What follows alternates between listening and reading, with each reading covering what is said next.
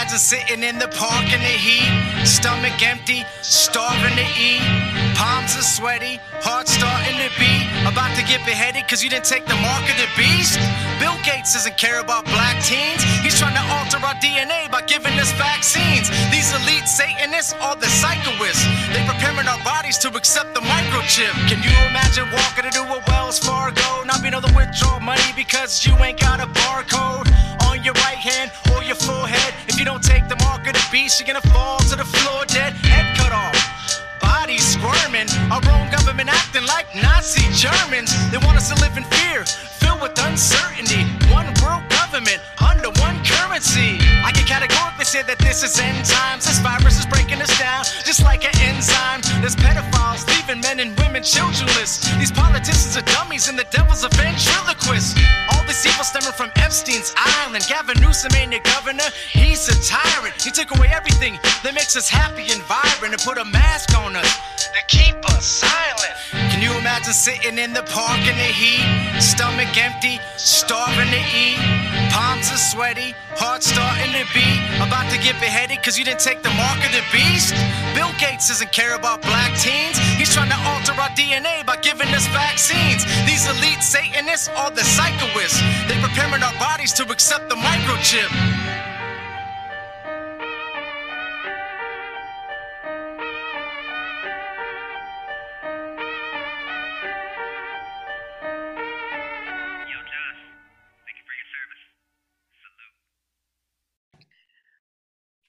Ladies and gentlemen, welcome to the Josh and Jason Monday Christian and Conspiracy Podcast Show. I am your host, Josh Monday. If you don't know me, I'm a Christian rapper, devoted husband, father, and Army veteran. And I'd like to introduce you to my co host. He's a Christian, devoted husband, and father, my brother, Jason Monday. What's going on, brother? Good morning. Feeling a lot better than last time. So uh, thank God. Uh, you know, God bless everybody. And uh, we're gonna dive into some subjects today that uh, that are recent and also I feel like prophecy, big time prophecy. They are everyone. It's a big Bible prophecy, and I wanted to talk about it, but uh, yeah. last time Ali was a great guest and and very informative. Super, super, uh, super. uh it was uh, popular too. It was pretty popular. So, so that's th- thank you very much for coming on. Yeah, I'm really happy to be here, guys. Look forward to our conversation this morning. Yes. So, yeah, we have the uh, creator of Think Again Productions and amazing and awesome researcher, Ali Siadatan. Uh, thank you again for a second show. How's it going, Ali? Very good. Very good. Very excited. Same here. Uh, so today we're going to be going over the final government, the Antichrist, the serpent seed, and how UFOs connect to this. Okay. First Yeah. off, I'd like to give a shout out to Chris Spencer and Prosthetic Monkey. You guys gave us uh, some comments on our last show uh, on um, Spotify and Apple. Those are the ones I cannot uh, respond back. So I'd like to respond back verbally here. Thank you so much. Really appreciate you guys listening. We're going to go over uh, my verses for the show. Uh, it's going to be Revelation 13, verses 1 through 6. And I stood upon the sand uh, of the sea and saw a beast rise up out of the sea, having seven he- heads and ten horns, and upon his horns ten crowns, and upon his heads the name of blasphemy. And the beast which I saw was like uh, unto a leopard, and his feet were as the feet of a bear, and his mouth as the mouth of a lion. And the dragon gave him his power and his seat and great authority. And I saw one of the heads as it were wounded to death, and his deadly wound was healed. And all the world wandered after the beast, and they worshiped the dragon, which gave unto the beast, and they worshiped the beast, saying, Who is like unto the beast, who was able to make war with him? And there was given unto him a mouth speaking great things and blasphemies, and power was given unto him to continue 42 months. And he opened his mouth in blasphemy against God, to blaspheme his name and his tabernacle, and them that dwell in heaven. So I thought it was interesting that um, part of this actually, if you uh, if you guys look at the UN, um, they actually have a mural or a or statue of this in the in the front of their building. It's a uh, it's a beast. Uh, that was that saw like into a leopard. His feet is like the feet of a bear, and his mouth the mouth of a lion, and the dragon gave him his power. There's like a, a, a statue in front of the UN like that. I thought that was pretty interesting.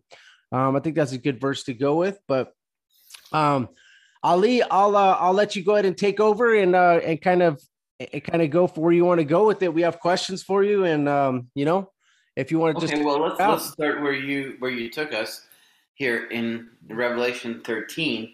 So when you look at the Bible, the um, one thing I've noticed is that so in the the Old Testament, which is constantly referenced by John here, uh, because the New Testament was literally being written, you know, and taking form of scripture when Peter, John, Jude, these guys were just receiving revelation from the Holy Spirit to do their writings. And for them, being Jewish, the Old Testament was like the scripture that existed that was complete. And so they referenced it all the time. So did Jesus extensively.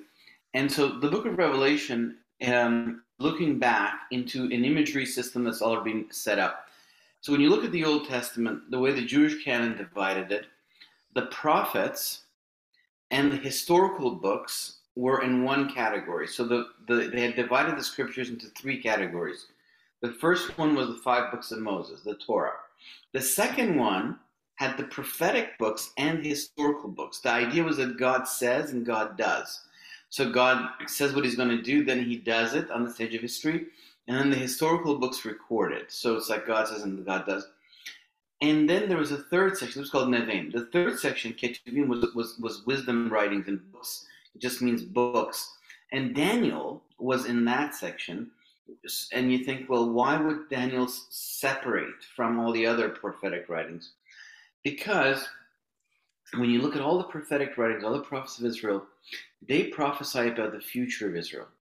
Then and they cast yes, there's problems and there's wars, but ultimately it's a glorious future where Israel is led into a utopia by God and by the Messiah.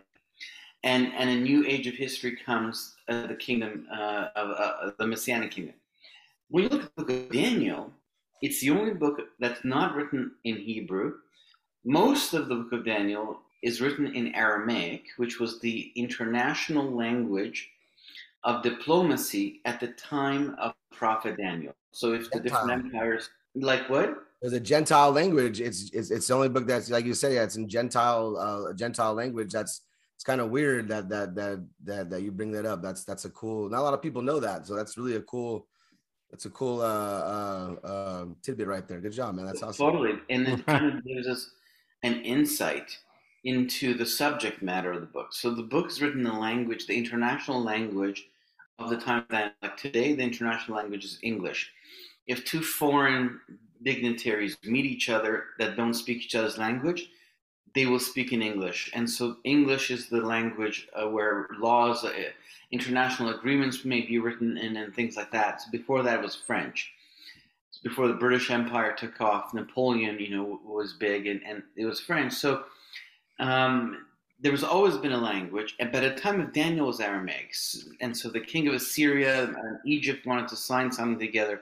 That was the language. So, so God is speaking to the world of empire in the book of Daniel. It's what differentiates the book of Daniel from the other prophets. The book of Daniel doesn't tell the story of Israel as much. That's not the focus of the book of Daniel. It tells this the rise and fall of worldly empires.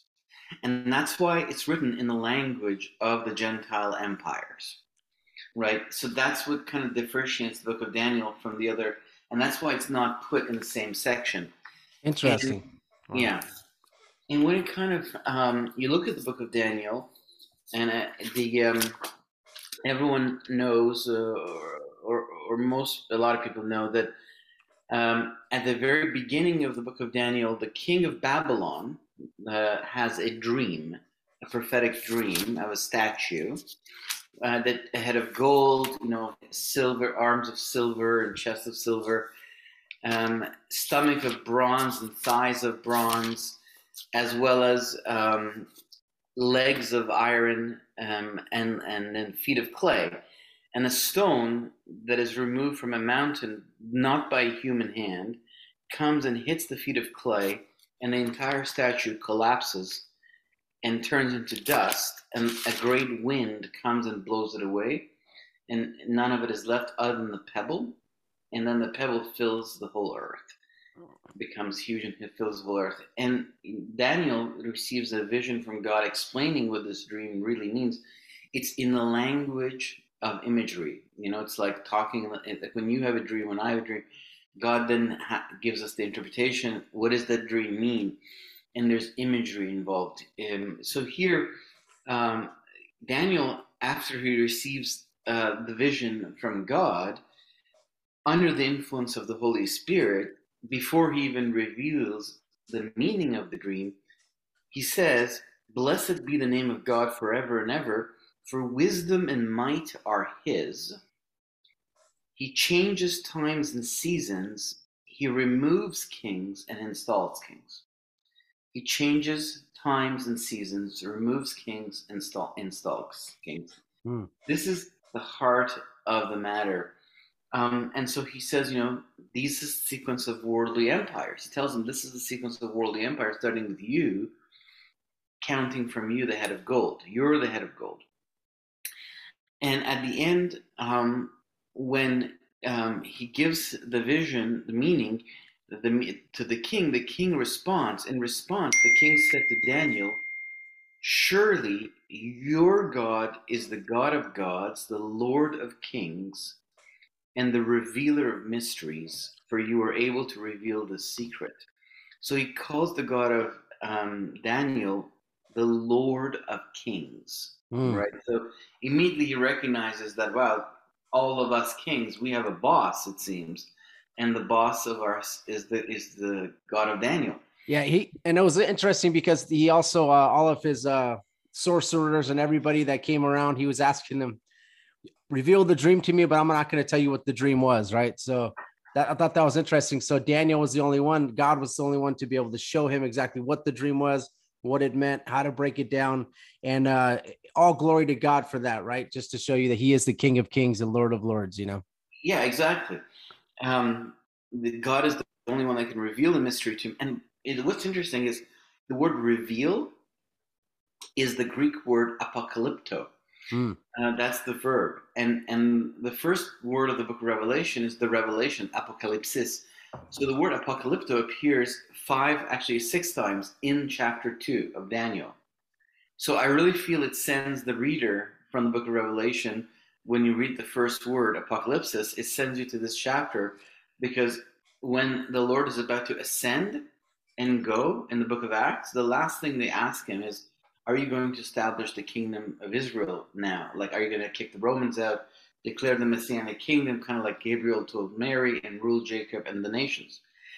And he says, No, it's not for you to know the times and seasons that the, the Father has put for such things. That's the answer he gives him. He quotes Daniel. He changes times and seasons, removes kings and installs kings. Literally, he quotes Daniel. So even the Lord, in his last words as he's leaving the earth, points the, con- the conversation here To the book of Daniel. To the book of Daniel, to this chapter, and the first words of the book of Revelation pointed here. So it seems as though when he goes to the Father, the Father gives him more detail about this moment of transition between the world of empire and the Messianic kingdom. That's what the book of Revelation is all about.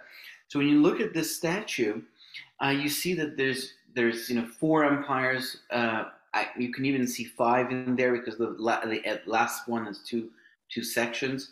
The head of gold is Babylon. It's conquered by the Medo-Persians, which becomes the second empire of the statue. And Daniel is an old man. He's a teenager when he's taken to Babylon. He's an old man when the Medo-Persian Empire comes, but he's there to deal with the representatives of the king of Persia. And then you have uh, the stomach of bronze, which is Alexander the Great. He comes, and you know, um, then you have the uh, Rome. Rome comes. So Alexander the Great comes from Macedon, and he gathers the Greek tribes behind him, the Hellenistic Empire. He conquers the Persian Empire, and he stab- He becomes the new uh, world order. Then after him comes Rome, and Rome takes Athens in 116 BC, and Rome becomes, you know, the empire of the world. And then we go into the feet of clay, which is 10 toes. And so when we kind of look at Rome and we say, what happened to Rome? Well, Rome continued um, to govern in the West um, and in the East. Rome divided into two. It, the capital in the West was, was Rome. The capital in the East was the ancient Greek city of Byzantium. And so Constantine, the Roman emperor, moves there and he makes it his capital. And in his honor, they call it Constantinopolis, which means the city of Constantine. And so Rome divides into two. Western Rome um, falls to the rise of these Germanic and Celtic tribes, and mainly mainly the Germanic tribes, the Visigoth. They take over Rome, and one of the institutions that survives is basically the beginnings of what is going to be the Catholic Church. The Catholic Church survives, and at this point, the world and the Roman ways had entered the church in the fourth century because the emperor of Rome declared himself the head of the church. And through the church, these new rising kings actually learn how to be Roman. It's like what Rome was passes to them. So the first of these great Germanic kings in the 8th century, Charlemagne, he declares the Holy Roman Empire. You know, the the conversion of Charlemagne. The bishop says to him, Burn all that you have been worshiping and worship all that you have been burning. And so he, you know, he invites him into this, you know. So he, he, creates the Holy Roman Empire, and some people say it was neither holy nor Roman, neither empire. Like, it, but it's called the Holy Roman Empire. I, yeah, I see. I see when I when I when I start researching some of the black nobility, I, I keep seeing Holy Roman Empire, but it's not like Roman Empire. You know, it's just it's it's different. Yeah. So Yeah. it's yeah. Yes, because you know, in the passage that you read in Revelation 13, you remember that one of the heads of the dragon, and I'm going to kind of show what these heads are. They were one of them was wounded, Mhm. right? So if you kind of look at the dragon has seven heads, right? And these are the two ways you can count it. So one way is God puts his hand on the character of Abraham, who becomes the father of many nations and the spiritual father of many nations, as well as the, the biological father the chosen people who receive this covenant, right? And so God's plan of redemption, because the first three chapters of the Bible, sorry, the first 11 chapters of the Bible, um, create the foundations of the fallen world. So there's the Garden of Eden incident that, you know, casts humanity out of its uh, place with God and condemns it to the depth of the soul. Then you have the story of Genesis chapter 6, where the fallen angels, called the sons of God, um, mingle themselves with, they, they have children with humanity and they create hybrids. They create humans in their own image, in a way competing with God's act of creation as, as part of a massive project of rebellion. Then in chapter 11, um, after the flood, this character, Nimrod, he villainizes God and says, you know, God uh, drowned our ancestors and he stopped us from receiving this knowledge from these guys who mean us well. and he gathers the world against God in pride. And then God separates the world, uh, the one family of Noah, into 70 nations with different languages. And this base, this is the basis of what's called the fallen world. These three incidences. And then in chapter 12, we get the character of Abraham. And God says that in him, all the families of the earth, the ones that were cast out in the previous chapter, are going to be blessed. And later he says in his seed, adding that precision, they're all going to be blessed.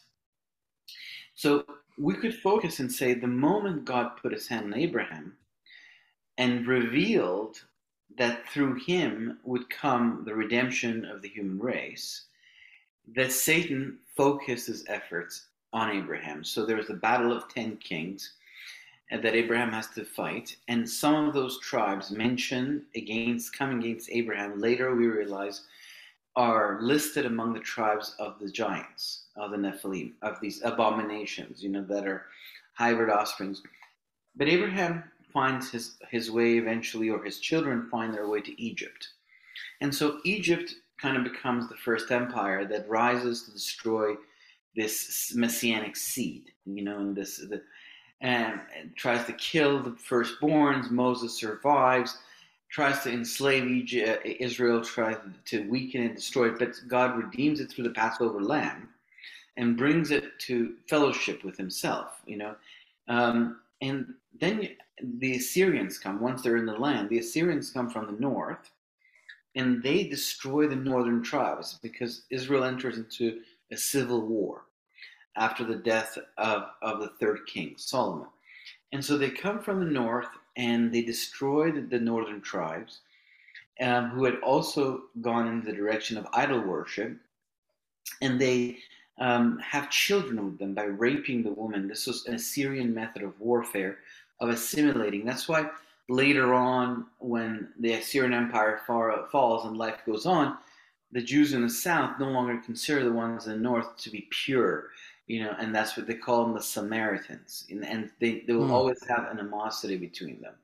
Can't beat them, breed them out. Though they would breed you out. It's like they, they do Yeah. that. It's like it's a weird, it's a weird thing that they would do, but it, it's it's it's a, it was a law too back in the day where they where the the the the town person who's taking care of the town would have s- could make love to the your before her you're getting married can can can go out and have because he gets first uh, rights to her and that's you get married to your wife and like what the heck man that's not it's like So- pre- previous knock tie or something like that I forgot what it's called The but law it's, of lords, yeah. the feudal. In this case, they were using rape as a warfare method, just like destroy this race yeah. by, by you know, um, assimilate them into Assyria, essentially, in a real, like in a genetic way, um, make them part of the empire. And so that became the second empire. Egypt is the first that rises against, um, you know, the, the, the covenanted people uh, that God has singled out for his purposes as his servants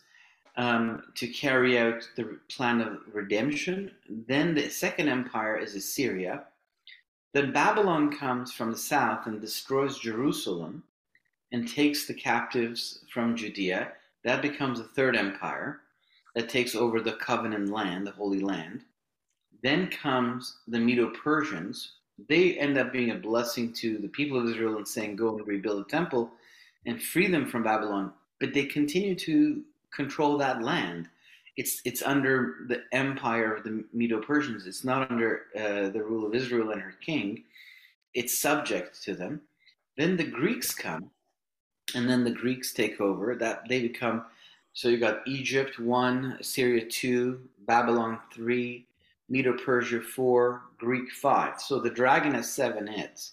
So we're now in five. The Greeks, they're totally corrupt with philosophy and things, and out of them rises Antiochus Epiphanes, who's a type of the Antichrist, we're told, who is like the Antichrist, and Jesus talked about that him, the abomination of desolation, and he then uh, sets up a idol to Zeus in the Holy of Holies and sacrifices a pig on the mercy seat, rendering the temple, you know, um, obsolete. You can't sacrifice on it anymore, stopping the sacrificial system that was a link to God and extinguishing the light of the candlesticks of the menorah, which is in my here.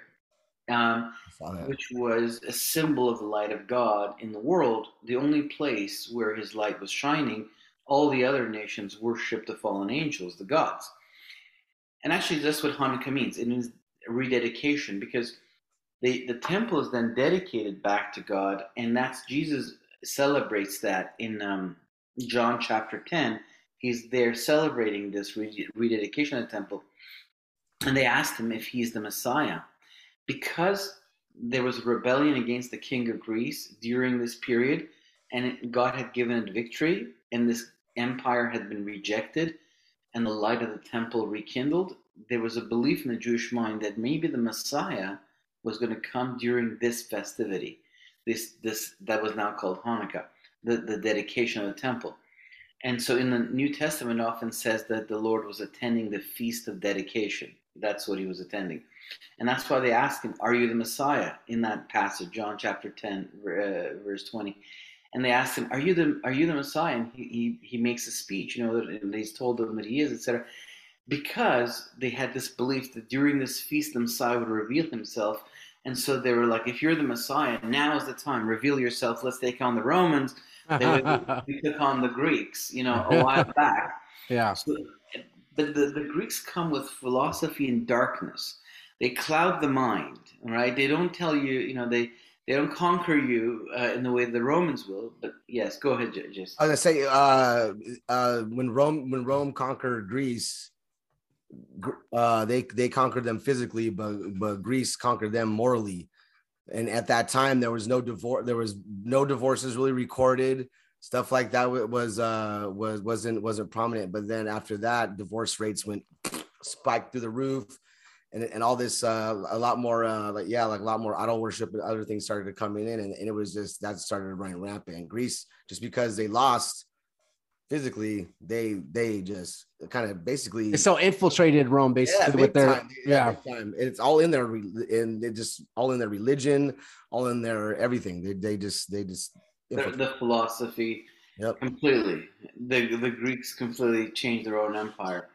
Um, so, so the Romans came, as you're saying, and they took Athens, and they became the sixth empire, the sixth head of the dragon. If you count it from Egypt, so that because if you count it from a time where he decides to destroy the seed of Abraham, that what God has chosen as a covenant that goes from Abraham to Isaac and to Jacob, and this this covenant that has in it the salvation of the human race, the redemption of the human race, the restoration of the human race in the cosmic order, and so you go from um, Egypt to Assyria to Babylon to Medo-Persia to Greece and to Rome. You have six, but then Rome is wounded in the head by the might of the coming of the Lord. The Lord comes, and even though under the orders of Jupiter on this in the spiritual level, um, the Emperor of Rome comes to destroy the Temple of Jerusalem after the crucifixion and the resurrection of the Lord. Um, um, and it's interesting that the Romans and the Babylonians destroyed the calendar on the same day of the biblical calendar, of the Jewish calendar. On the, on the same day of the Hebrew calendar, centuries apart, two different empires happen through a series of unrelated events, Hmm. happen to have destroyed the temple on the same day, the ninth day of the month of Av. Hmm. So, which is a day of fasting among Orthodox Jews. So basically, um, they they do this, and God's response is to send the Holy Spirit out to not only the Jewish people at Pentecost, but also starting with Cornelius to the nations. And so off it goes, and the nations, as they receive the Holy Spirit of God, they're ministered to. These missionaries come out of Israel and they tell the Greek world, and then you know, as people believe they themselves become missionaries, they start to tell each other, and as people's hearts open and God removes the veil of of division and and of who Jesus is, suddenly all these people in the Roman Empire begin to enter into fellowship with the living God, whom their ancestors knew at the Tower of Babel before God separated the nations and gave them into the hand of these beings and, chose Jacob for himself. Before this spiritual division appeared in the world, they they kind of be, you know were, were called back. So the seed of Abraham, Jesus, became a blessing to the families of the earth. As they received him and the Holy Spirit came into them, their eyes and minds opened up, the veil was removed, and they became aware of the living God and they entered into fellowship with the living God. And this changed the legal setup of, of the earth because Satan and his angels had legal authority over the nations. God had given them to them. That's why he says to, to say to Jesus, dominion over all the kingdoms of the earth has been given to me, and I will give them to whomever I will. So that dominion is so Jesus pays the price in his blood to purchase people by paying their debt. And so when people believe in him and they pledge allegiance to him as their king, they are no longer in that kingdom. So as enough Roman citizens begin to accept this bargain and turn to the God through Jesus, the entire system of the world changes and the and the dominion that these beings had over the nations begins to collapse. India is one of the only places where Hinduism is very strong, one of these old ancient religions of the gods. Polytheism continues to go forward, but pretty much most of the places, you know, this religion starts to, the, the, the voice of the Holy Spirit goes out. And of course, there's Islam that rises to counter it, but it goes out and, and, and it changes the fabric of the world. And so the Roman Empire gets divided into tiny little pieces, symbolized by the eagle, which was the sign of Zeus, the spiritual power behind their own Empire. They called him Jupiter, like Jason was saying, they adopted all things Greek. So the head of the pantheon among Greeks, Zeus, becomes Jupiter Yeah. to the Romans. And this, this I believe, is what you know Satan is, because the, Jesus says that the throne of Satan is in the city of Pergamum, and the greatest altar to Zeus in the ancient world, with sacrifices offered 24/7 from all over the empire, was in the city of Pergamum. So I think Jesus is making an association between Satan, the leader of the fallen angels, and Zeus, the head of the pantheon of gods. Yes. That, It's that's a, I, I also believe sorry Josh but that's I also uh I I believe I believe that totally because I feel like Pergamos was when it's it just started to marry that perverted marriage of of of the church with with the world. And like like the devil couldn't couldn't couldn't beat him out. So what he did was he just said you know what? If I can't beat him I'm gonna join him. Exactly. and that was the and and how they legalized uh, uh religion not christianity all religion. What that did was you started to heathenize christianity and you started to started to screw with it. And you started to get guys that's when you get like those uh, inquisitions and you try to force people to your religion they they they they don't really get saved. They don't get the message because you're forcing them to do it. And and and God does God never said that he said he it's your choice to to love me. That's why that that love is pure because you can't see me. You don't you don't and and and you have, still have faith in me and you have all the you have just unrenowned connection with me. That's what I like. But I when you were mentioning earlier about all the the the seven heads and all of that like Medio Persia and Babylon I liked how how how I like in the Bible how God always uses even even if it's gentile and and and whatever others other countries to to carry out his will and also delighting in his in his uh his promises you know he likes to keep them so if you go through there like daniel you have cyrus comes and and uh uh and, and he has a letter to Cyrus that, that, that God wrote to him himself and, and naming his accomplishments and stuff like that. It starts to prove the Bible. You, you, you, it's through history, so it proves the Bible more and more real more and and when you get into like I, I was just the other day thinking about it i was like man i i, I read this up because you mentioned magog and gog last time we were on the show and and iran and russia coming together and becoming uh, uh, an alliance and then I saw Turkey in there. And I was like, man, what, what, what does this have to do with it? And you started getting into it. That's where Pergamus was. Turkey is Asia Minor. So Pergamum, all those places all around there, they're all, they were all in Turkey. So that's where the, the main focus of all uh, uh, the churches were at that time. And, and why didn't God, why didn't Jesus choose a hundred different churches? Because there were a lot of different religions back then. He chose seven in Revelations to, to really point out what's going on through the world. Because those seven churches basically flooded everything. That, that that's they have a little bit of everything in, in in a lot of churches from this that those seven churches. And and just just now but this gog and magog thing's got me thinking like man this is a, this is something that god has put his stamp on and and he and he has his name on that on on israel and that's that's his that's his people. And and god isn't finished with israel and and right now with with russia iran and turkey but if you go back, their names have changed. So my question, um, I had, a, I had a question for you. Do you, why do you think that they changed the names of all these all these countries? Do you think they did it to hide the fact of this history? Do you think they did it to to uh uh yeah for future people not to not to When see you it? him up and Well, I think that I, th- I think that the names of these countries um, um, are you know the names that humans give them over time, but the Bible takes its um, understanding of nations back to Genesis chapter ten, where it um, explains that Noah, his children and grandchildren, divided into seventy families. Seventy families, and these seventy families are the archetypical basis of all the nations of the earth. And so when the Bible wants to prophecy, it always references one of these 70 families. So Magog is listed in there.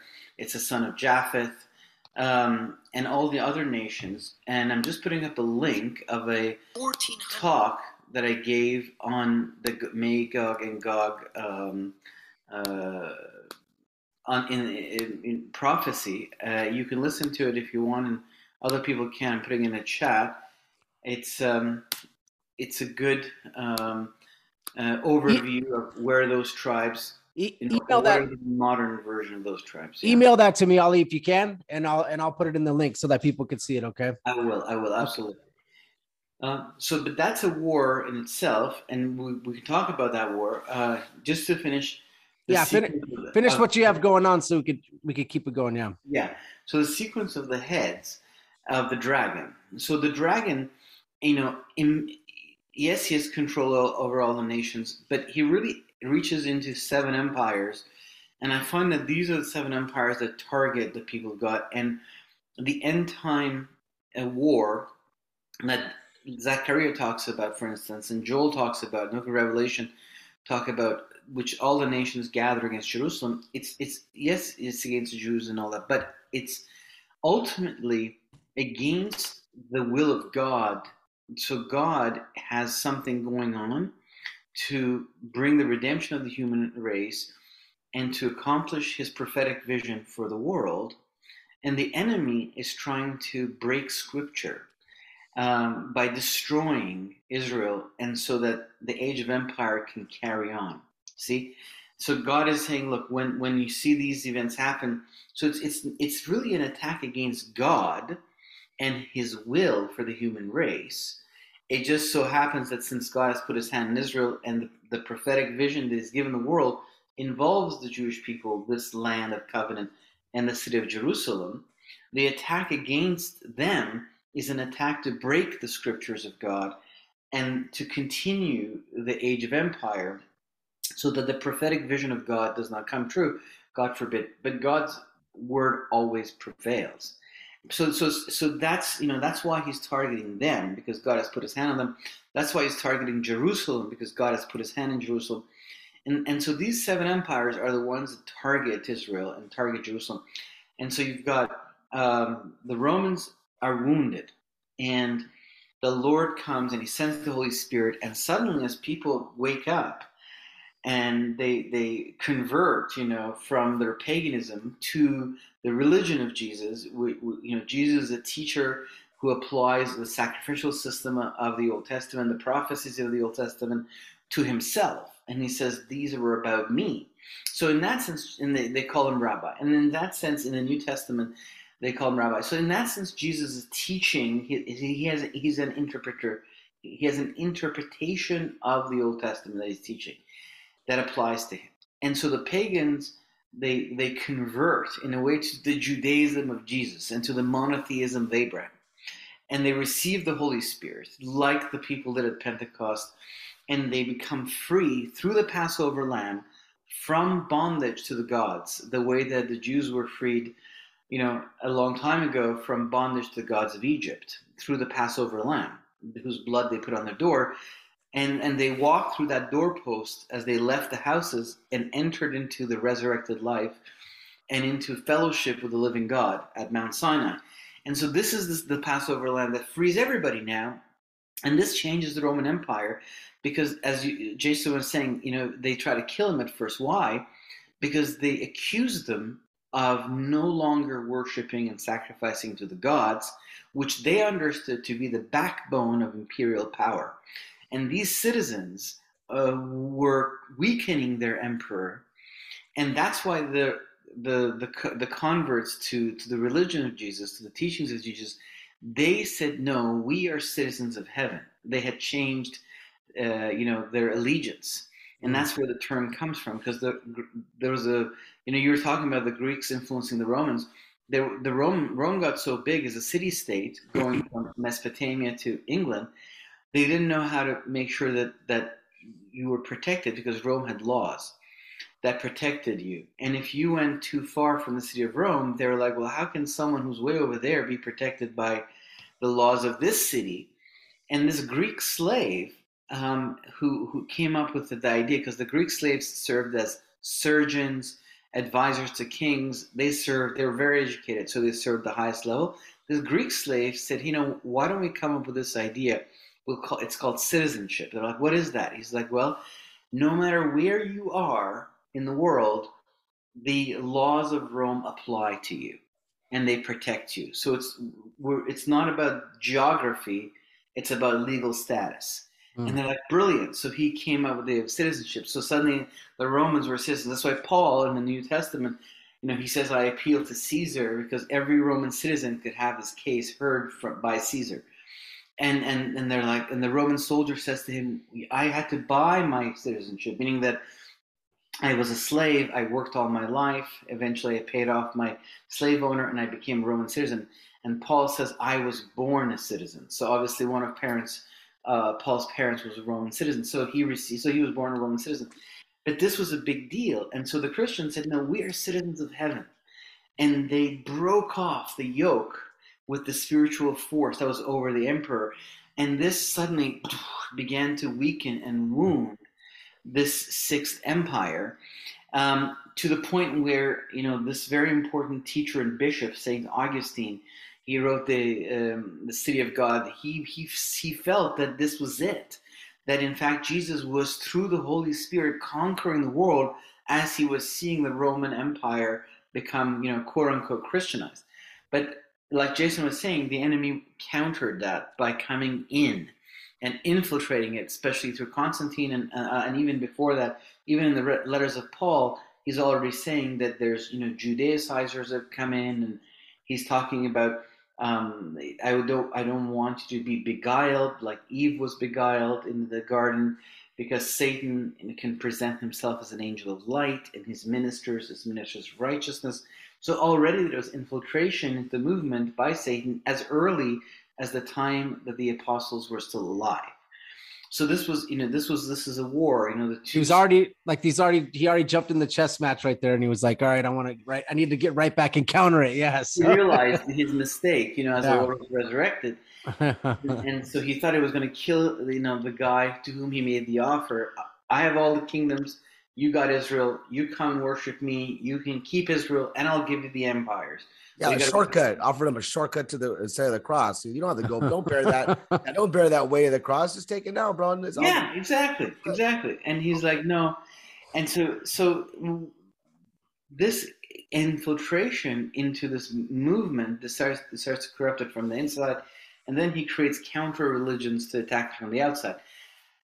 But regardless, something changes about the Roman Empire. This is effective. The spirit goes into it, and the empire gets scattered and divided into tiny little heads all of them bearing the sign of the eagle, which is the symbol of Zeus, the prince of Greece, the, the god of, of Rome. us us too, yes, yes. America as well. Yeah, same, same thing. well. Yeah, So I, I heard one Messianic rabbi, he explained it this way, and I thought it was interesting. He said that um, God told Abraham that he will bless those who bless him and curse those who curse him.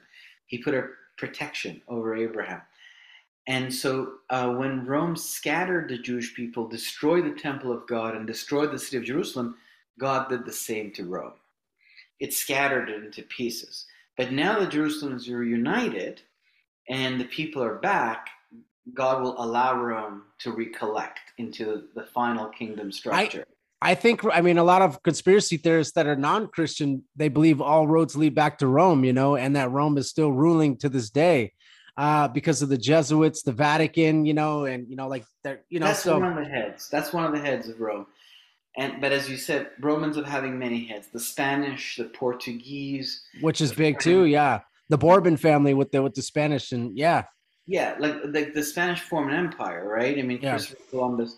So you got the the Spanish Portuguese, then the French rise and under the banner of the eagle, with Napoleon, then the British rise, and then since 1945, that scepter of Western Rome passes to the District of Columbia, which is you know a democratic system. So the Christians can weigh into it, but there's other forces pushing back. So it's a bit of a wrestling match. But that's where it goes. And then in the east, Constantinopolis carries on as the capital of Eastern Rome until 1453. So it outlives the Western Rome by a thousand years, basically, until the Ottoman armies uh, of, of the Islamic Turks they come and they conquer Constantinopolis, and they change the name to Istanbul, the city of Islam. Um, so the royal family of Constantinople leaves and goes to Moscow. And the uh, royal family of Moscow says, okay, well, we have now become third Rome. They call themselves the third Rome. We will carry the, the flag of Christianity. Now that Constantinople has fallen, the princess of the House of Rome marries into the royal family of uh, Moscow. And that is when the leaders of Moscow take, for the first time, the title of Tsar, which is their way of saying Caesar. In the Slavic language, that's how you say Caesar, Tsar. The Germans say Kaiser, and in English, we use the Latin Caesar. We just say it the way the Romans did. But the Germans say Kaiser, the Slavics say Tsar. And so the two headed eagle of Byzantium becomes a symbol of this royal family, um, Romanov. Uh, and they then pass that two headed eagle. There was a Soviet empire, but after the fall of the Soviet empire, the Russian Federation adapts the symbol of the two headed eagle on its flag and shield one more time. And so the eagles of Rome scatter into several heads, but all these heads continue to be in Europe and in their colonies, essentially, from Moscow, you know, through Europe to DC. This becomes the continuation of Rome. So if you look at, for instance, um, actually, I was looking at this the other day, if I can quickly find it for you. Um,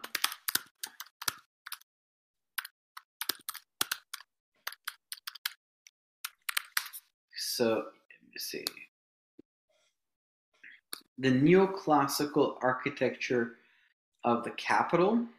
So if you go to this is a US government website, it talks about the architecture of the Capitol, and I'm just going to read some of the uh, uh, it says since the Capitol in Richmond, Virginia. So Thomas Jefferson mm-hmm. wanted Congress House in a replica of an ancient of an ancient Roman temple.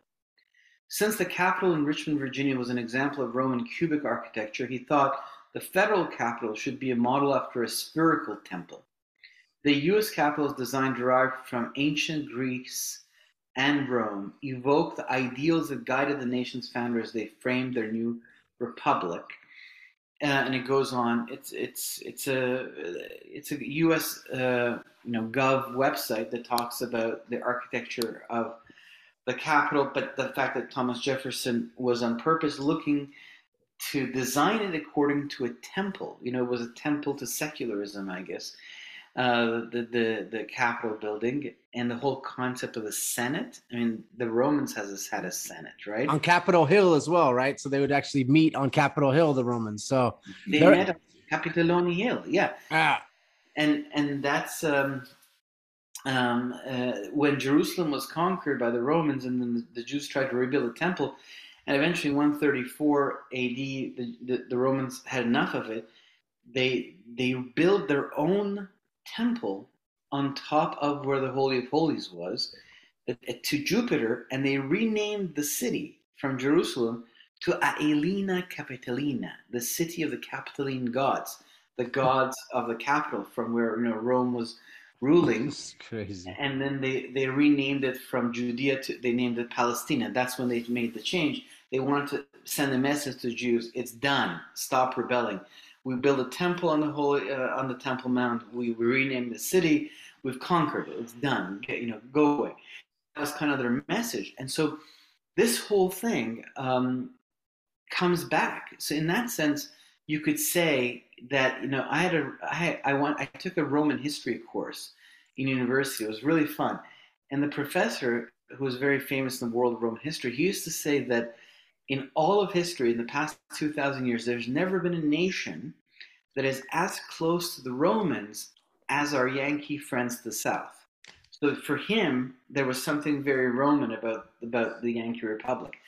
And so uh, uh, this is not the only influence. You know, the Puritans uh, had their say in, and continued to have their say in the fabric of American culture. It kind of became the bastion of Protestant Christianity at the same time, there's this dragon wrestling for the heart of America. And so it finds its way perhaps through the Masons, to Lord Bacon, and all of they had this ah. vision Yeah. of building something here in the new world and it's kind of secluded right it's got two oceans and it's got the north pole and no one in this continent can compete with it there all the heads are next to each other you know london paris berlin moscow they're like very close to each other. So, yeah that's yeah like the the uh the episode that we did on america it's crazy because you know they have the the osiris you know they got the washington monument they got the the belly of the beast like it's kind of like isis you know so when they do their the presidents whenever they do their inauguration like um you know in in egypt they used to like put him inside that belly like that so that they can try to get osiris to go into the next pharaoh right? So they wanted to make him a godly leader. So i think they just keep trying it with each president. I mean, I I think even if you take it to like Tom Horn, they might be trying to come up with the next Antichrist, or they're trying to put Osiris in the next president and finding out if it works. And they, and if you go down the lines of each president, obviously you find out the bloodlines. A lot of them are actually related, you know. And and then they threw Obama in there. They're trying to have it happen on him, and then they put like another.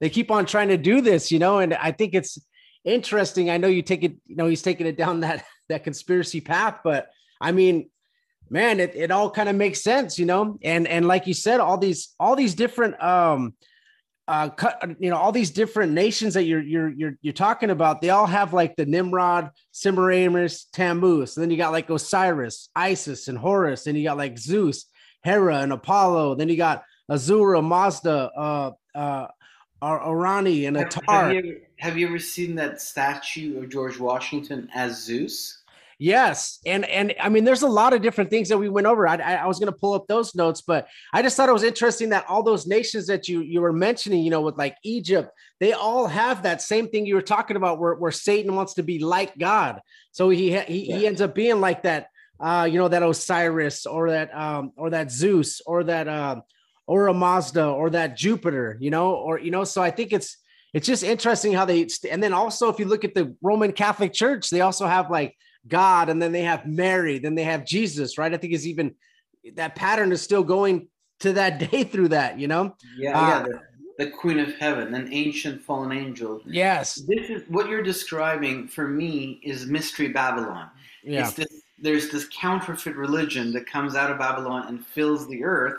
So if you kind of look at these prophecies in the book of Revelation with all the heads and dragons and the woman who rides the beast and stuff from a 30,000 feet altitude, because since we're talking about empires and history, we do have to go that far high, then it becomes really clear and simple in some ways. So there has been six empires that have risen against the Holy Land and against the people that God chose and out of which the Messiah came to destroy them. And then God came with his son and sent his Holy Spirit and wounded the sixth empire. But, he, but the prophecy says that at the end, there will be one last empire that he will allow. Rome will reunite. The heads of Rome will reunite. And that's when we get into the feet of the statue uh, that has 10 toes. So out of this fourth, you know, beast, 10 horns come. And here in the book of Revelation, the seven heads have 10 horns. So it's kings and kingdoms. So the horns are like military might and kings, and the heads are like kingdoms, right?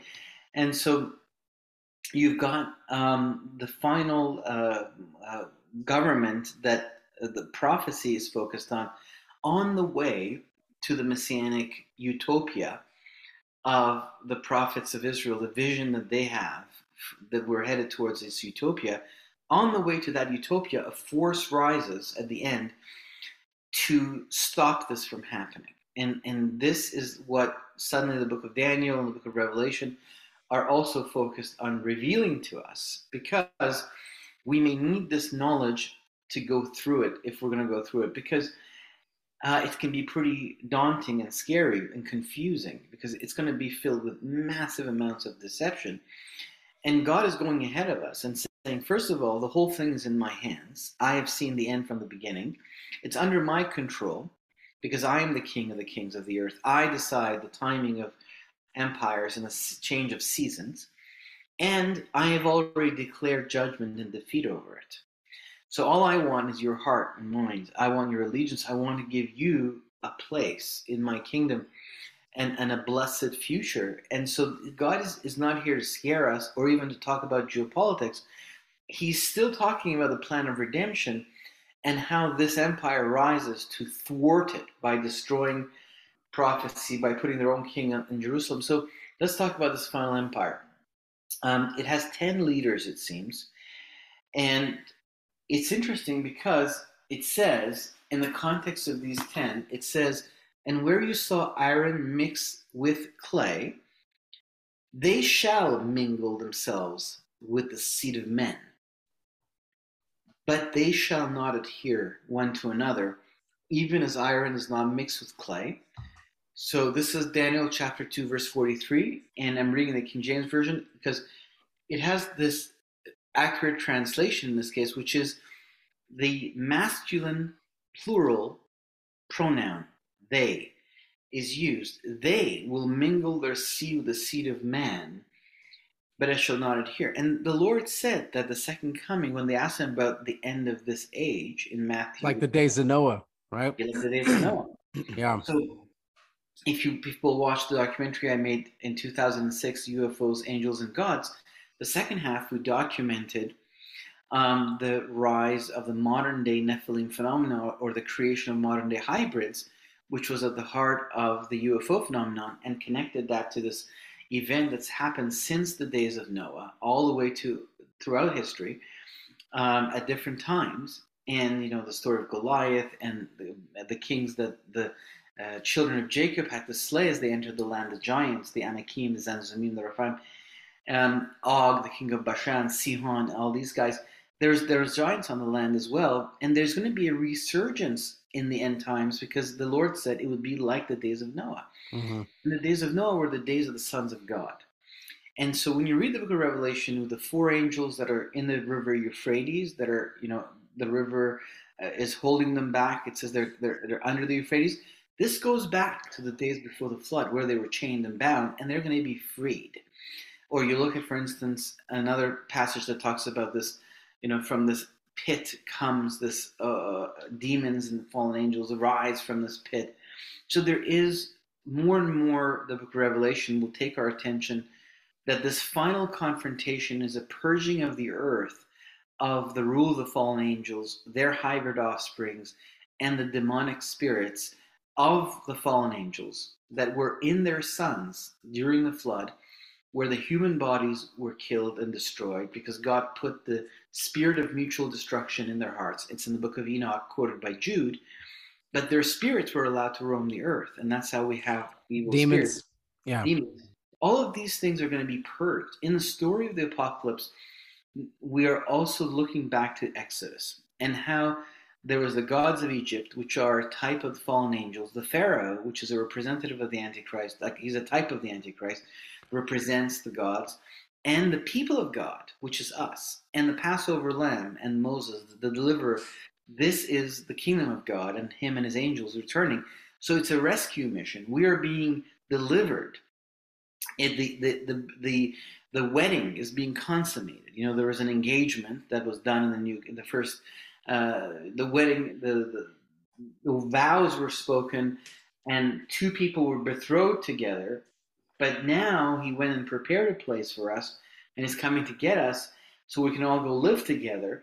And this is the consummation of the wedding. And so, so we we play this role of the beloved who's rescued from the hand of these beings. And that's why I see the UFO phenomenon as the evidence of this angelic presence and how the war of angels is taking shape before our eyes. And because it's happening in our time, where the world of heaven and earth are colliding and this purging of earth is happening, we are the first generation who's really seeing it in the clothing that it's supposed to happen in, where the veil is being removed. We are really seeing it the way this thing is going to go down. Um, so this this dragon that gives his power to the final, you know, uh, beast. Um, this false prophet that that vows, you know, that, that says yes, this guy's got it, and he gets the people to worship. So let's let's look at the empire that may arise. So we are we are looking now on the stage of history for ten kings, and after we are told that they will mingle their seed with the seed of man, in the very next verse, we are told, And in the days of these kings shall the God of heaven set up a kingdom which shall never be destroyed. So, so could it be that the ten kings represented by the ten toes in the statue of the king Nebuchadnezzar were represented by the ten horns in the visions of Daniel himself and in the, in the visions of John in the book of Revelation? Is could it be that these ten are actually born of the commingling of these seeds? It's possible because when you go back to history, you see that there were Nephilim kings over us. Gilgamesh, a very famous king of Uruk, um, well documented. The first great king of Western civilization from the island of Crete, King Minos, a son of Zeus. Even Alexander the Great was supposed to be, you know, partly the son of Zeus and partly of a woman, the wife of Philip of Macedon. And so there is this, you know, um, warriors uh, that were uh, belonged to many tribes uh, in the Middle East. We have lots of writing about them. That the people in the Middle East would hire these giants as champions in order to bring the balance of power on their side. So we see, for instance, Goliath, who was and his four brothers, who were hired by the Philistines as mercenaries and champions. And you know, the this they also continued to have relations with humans. So the bloodline of humanity was corrupted by this. That they were kings over us. The Heracles, that one of the four tribes that makes up the Greeks, they were famous for having this line of kings through them that went back to Hercules. And so there, there, there is this infiltration of, of line of kings and of uh, humans in general. There are warriors among So, us. like the Yeah, the Scythians. that- Yeah, I was, I was, yeah, the Scythians were, were. There's a story that they were from, uh from Hercules and and from, uh I think there was three. I think he had three brothers, something like that. And it's the just, Spartans. uh no, the Scythians. I was, I was, uh, yeah, they- they're, they're, they're, they're, that's where, that's where I was, I was learning where, where Gog and Magog and all this stuff and, and, and, uh, how, how they, how they are, they're really nomadic and they were very good warriors with bows and arrows and they tamed horses and, and they, they're the first known people to tame horses. So that's, that's, that's, uh, that's, that's crazy to me because, uh, Change the world. yeah, it changed the world big time. You now you have now you have chariots. Now you have stuff like that, stuff that you can move stuff. Now you, you could uh, you could carry more things. You could you could fight better battle, you could- more battles, and and uh, And the Amorites, they're mentioned as one of the lines of the Nephilims uh, in, in the book of Genesis, and their king Hammurabi takes over Babylon and creates the Amorite kingdom.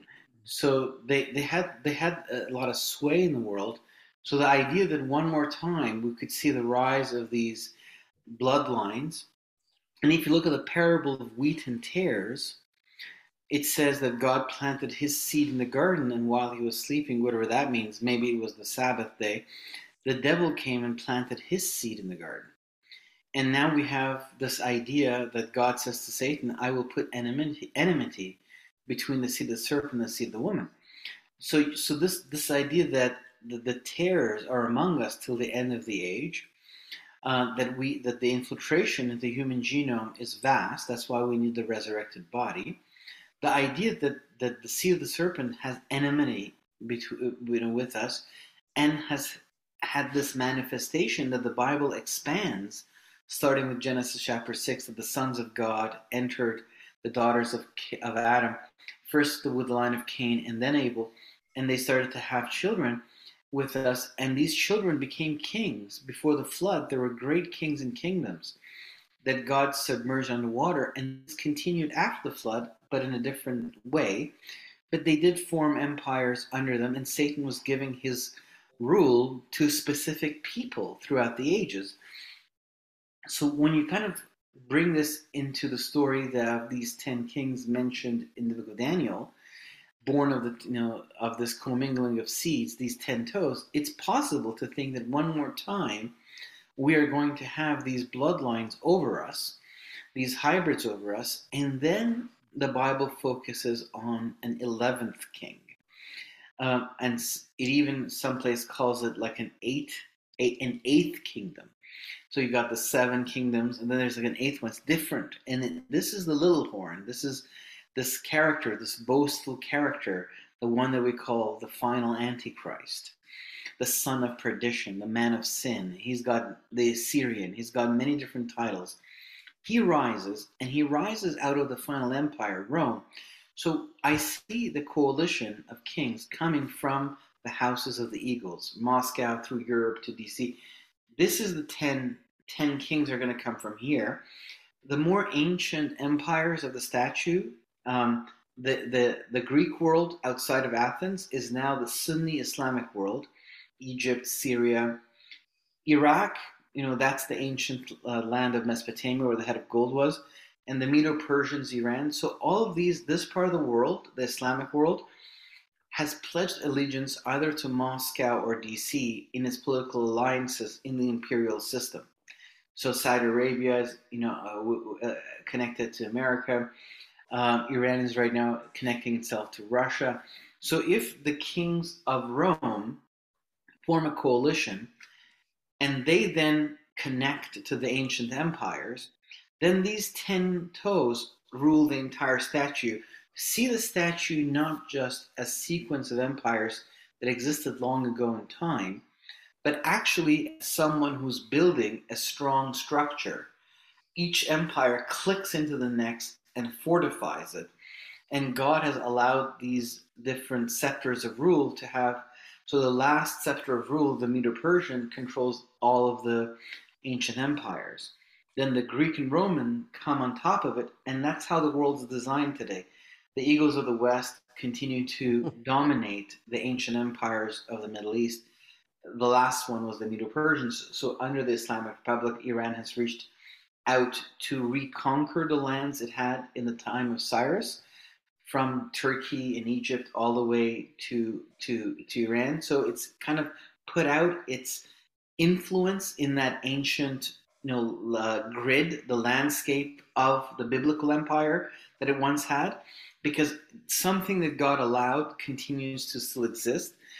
Mesopotamia was given to Persia, and right now Iran basically has taken over Iraq. So something that God never nullified this. He just said now the Greeks will dominate, and then he said the Romans will dominate, and so the the final empire continues to dominate, but the other ones are still there, and that's why we see in um, the, the prophetic writings of the Bible that the final beast is a composite animal.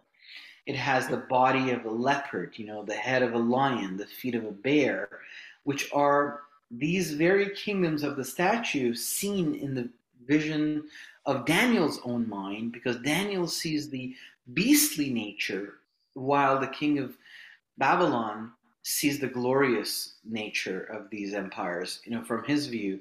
So so we get kind of the inner spirit and the outer perspective.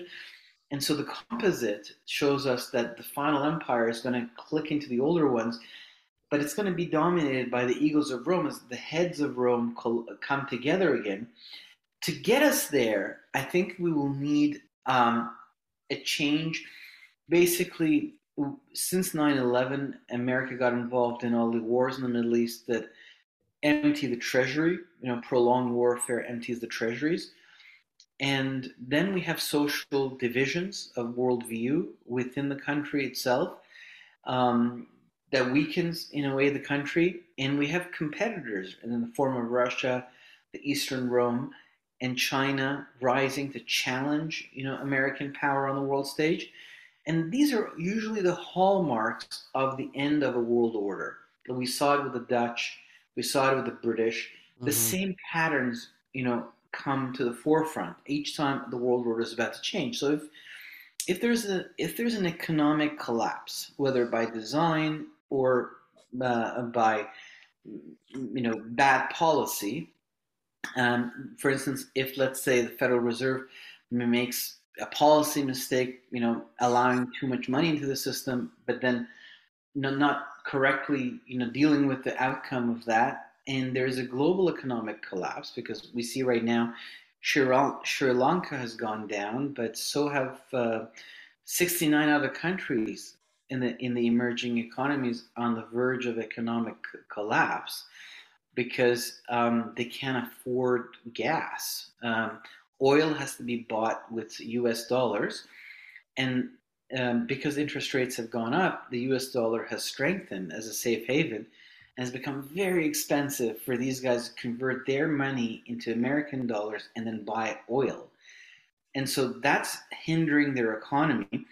And then they also owe a lot of money to the states through the International Monetary Fund, which is the World Bank that takes money from you know richer countries and distributes it to poorer countries to keep the world economy functioning.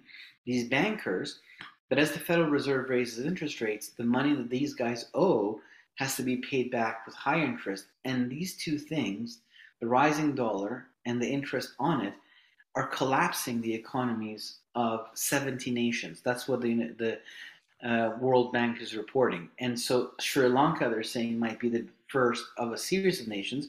So, so basically, Jerome Powell is, is destroying um, the world economy in that sense. And if he makes mistakes that, that cost America its economy, then what we might see is, is kind of a weakening um, of this particular head, requiring more of a coalition. Um, so by 2030, if if you know th- these are just a lot of ifs, but if there's um, incorrect economic policy, if the Magog invasion you know does take place in the Middle East and wars, we could possibly enter into another Great Depression, um, kind of completing this economic cycle because there's this very long economic cycle called the long debt cycle which is calculated every 75 to 100 years. And so going back to 1929, that was the, yeah, that we, we might reach the apex of it in 2029. And so when you reach the apex of the long debt cycle, which is let's say 100 day cycle, 100 year cycle from 1920 to 29, the next economic cycle is called deleveraging, which is basically the lost decade, a Great Depression. So we would now complete the super cycle between the two Great Depressions. And that economic unrest in the Western world would give rise to the need for strong leaders. People would want strong leaders to rise and pull them out of all of that. So we could see possibly the 10 kings come to power in the 30s, in the 2030s and the Antichrist would come close to the end of it. Now, if this is true, and again, this is just pure speculation, what is not speculation is what the Bible says, which there's going to be 10 kings, and then the Antichrist will rise out of them, and he'll destroy three of them or put down three of them. There'll be seven left, and he'll be the eighth one, right?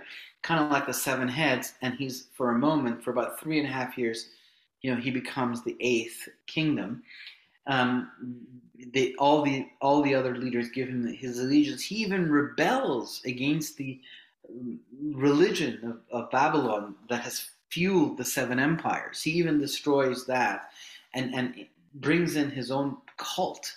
Uh, it's going to be very interesting because all of these empires they always have an ideological mindset that precedes them there's going to be some sort of a religion, and this whole religion of science and how the scientists have become the new priests. Um, the, the, they're going to tell save us from the environment and and diseases and, and economic collapses and you know this is going to be combined i think with the religion of ufos because the fallen angels are presenting themselves as modern day gods this false prophet, you know, he brings fire from heaven. And what does the dragon breathe? Fire. And what did the prophets of Baal not deliver at the time where Elijah challenged them? Fire. But this time, fire, this guy calls upon fire to come from the sky. And it says that this final world leader is going to do lying signs and wonders. So the dragon gives him this power, and I think he may very well make a UFO connection if the false prophet rises, you know, before people used to think that the false prophet will rise out of the Vatican, like at the time of the Protestant Reformation, which is still possible. Um, but it's also possible that the false prophet rises out of the Muslim world, and that's how the Islamists agree to pledge allegiance to this Roman leader, because this false prophet points them and says, "This Roman leader um, is the dude that you know I want you guys to uh, adhere to, not because they believe that that Islam has to follow Rome, but because they believe he will do the military work. He will, you know, destroy the Jews. He will take Jerusalem, and then he will bring the world to Islam. That's that will be their, you know, perspective, right? So that's possible that he rises out of that world, bringing the two um, major parts of the statue. The first part of the statue is now the Islamic world. The second part is the Western world. Mm. Bringing the two parts of the statue together, if the false prophet rises from one part and the Antichrist from the other. Um, so, so we could see this final empire going, you know, as China, China right now has huge economic issues. It's not going to recover anytime soon. Basically, China is out right now for at least the next 10 years. It's out. It has reached that apex, and these economic cycles are very funny.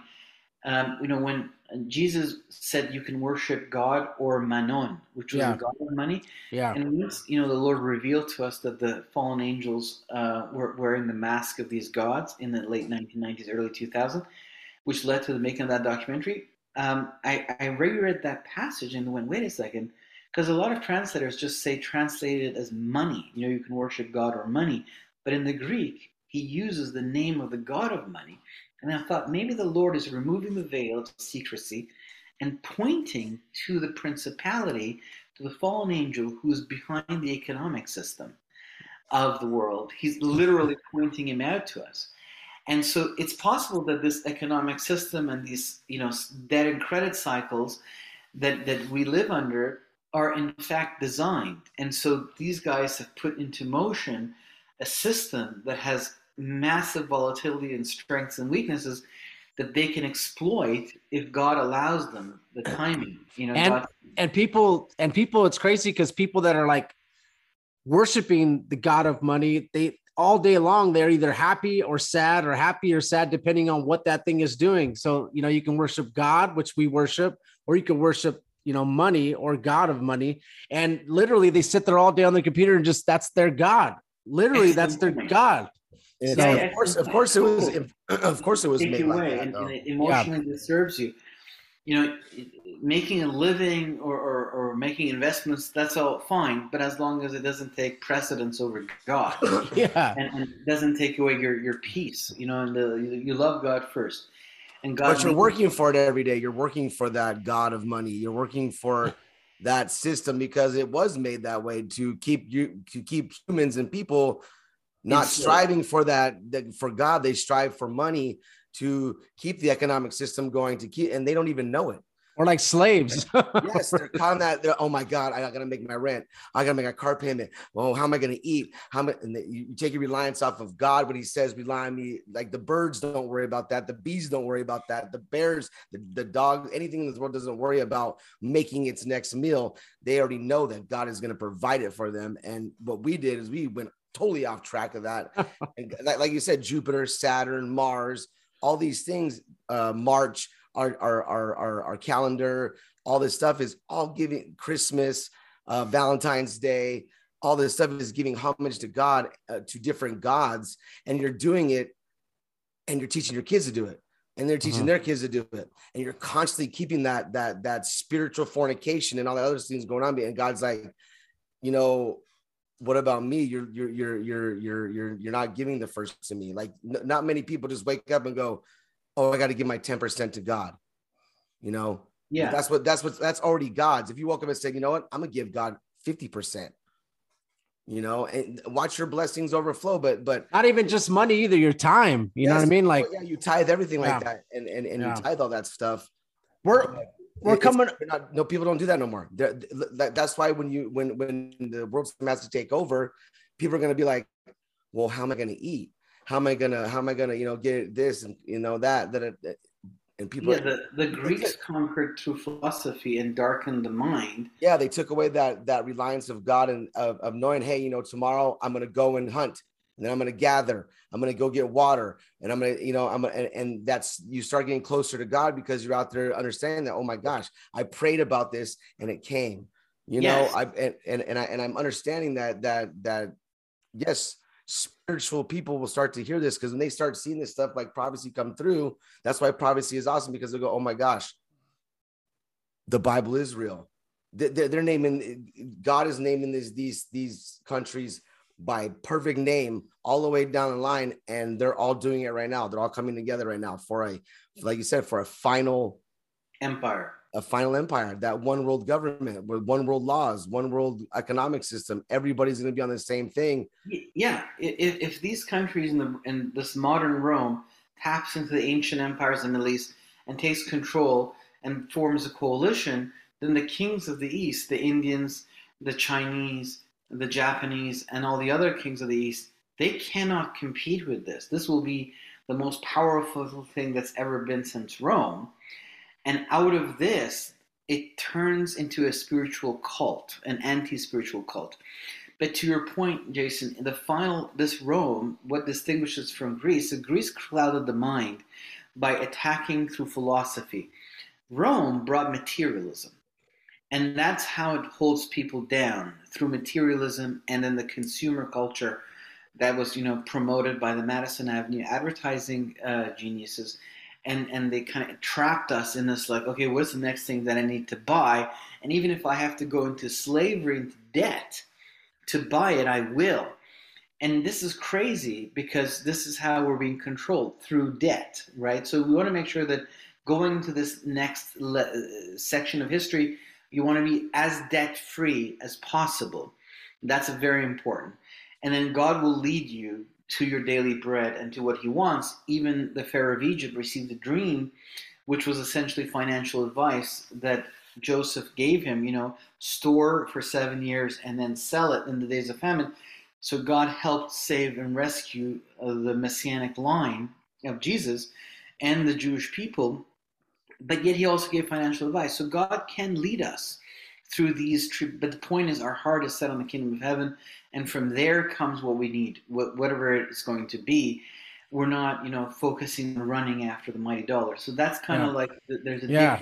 in perspective. Great, great. It's a great ending to this, you know. That was a great ending to this. So yeah, we're we're coming up on an hour and a half. So I think that was everything wrapped up pretty good. Uh I just want to let the audience know that even if every fallen angel, demon, and Satan all combined, they're still going to be a pebble compared to, you know, God would be like Mount Everest to their power. So we know that God wins in the end. Everybody that's listening, uh, the time is now, you know, it's time to get saved. It's time to do a 180 and about face, change your life. Okay. That way you're on the side of God, the winning side, instead of Satan. You know, you see Satan's uh, chess match he's trying to play. Well, you know, God wins in the end. So everything that Ali is talking about is, is it's biblical. Uh, some of it, he, whatever he was, uh, you know, saying that he felt was his his thoughts. He was saying that, but a lot of it is biblical, you know. So uh, I appreciate you coming on, Ali. Do do you feel like you kind of wrapped everything up pretty good? Yeah, yeah. If people want to see the last stage of history when the Age of Empire transitions into the Messianic Kingdom,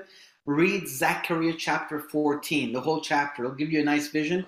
And if you want to hear more about the teachings on prophecy and things like that that I have, you can go to my Patreon account and sign up. And, and I'm doing a verse, chapter by chapter study of the book of Revelation. It's patreon.com slash think again productions. And you can go to my website, thinkagainproductions.com, watch the documentary for free, UFOs, Angels, and Gods. If you want to leave a donation at the bottom of the page, you can. You can also sign up for the newsletter. It says stay informed. You put your email in and you receive all of our emails. Um, and if you double click on the documentary, it'll take you to my YouTube page where there's a few more videos that you can watch. So uh, you can email me with questions or comments if you wish. Perfect, perfect. All right. Well, thank you so much. Uh, we're going to end this in prayer. So, Father God, in the name of Jesus, we know that everything you say in the Bible is prophetic and it's going to happen. We rely on you, 100% rely on your word, Lord. We appreciate you giving these uh, us uh, a vision of what's going to happen in the future. We ask, Lord, that you please put a legion of angels around us to protect us as we're, uh, you know, coming out with this information and as you're revealing the information to us, Lord, uh, please give us the legion of angels to protect us uh, from everything that we are releasing. Um, I want to pray for Ali, uh, pray for his uh, Think Again Productions, you know, help people to go and see his videos and, and, um, you know, help that, uh, help his ministry, help his ministry out, Lord, and also help our ministry out, Lord, too, please. Um, not financially, but you know, just help us to get to as many people that that needs to hear it, Lord. Thank you so much. We appreciate everything you do for us in Jesus' name. Amen. Amen. All right. Well, thank you so much, Ali, and uh, we'll have you on again. Maybe I can have a show with you and uh, Gary Wayne. Uh, I, I have Sure. Gary Wayne. He, he's he's ready to go pretty soon here, so uh, maybe I could set you guys up. Uh, I don't know if you could do a morning show like this, but we'll find out what time and, and we'll get it all together. Thank No you, problem. Ali. Let me know. Everybody that's listening, thank you. please subscribe, hit that uh, like button, and also comment below, and also hit the bell so that you're notified of the next show that's coming up. God bless you guys.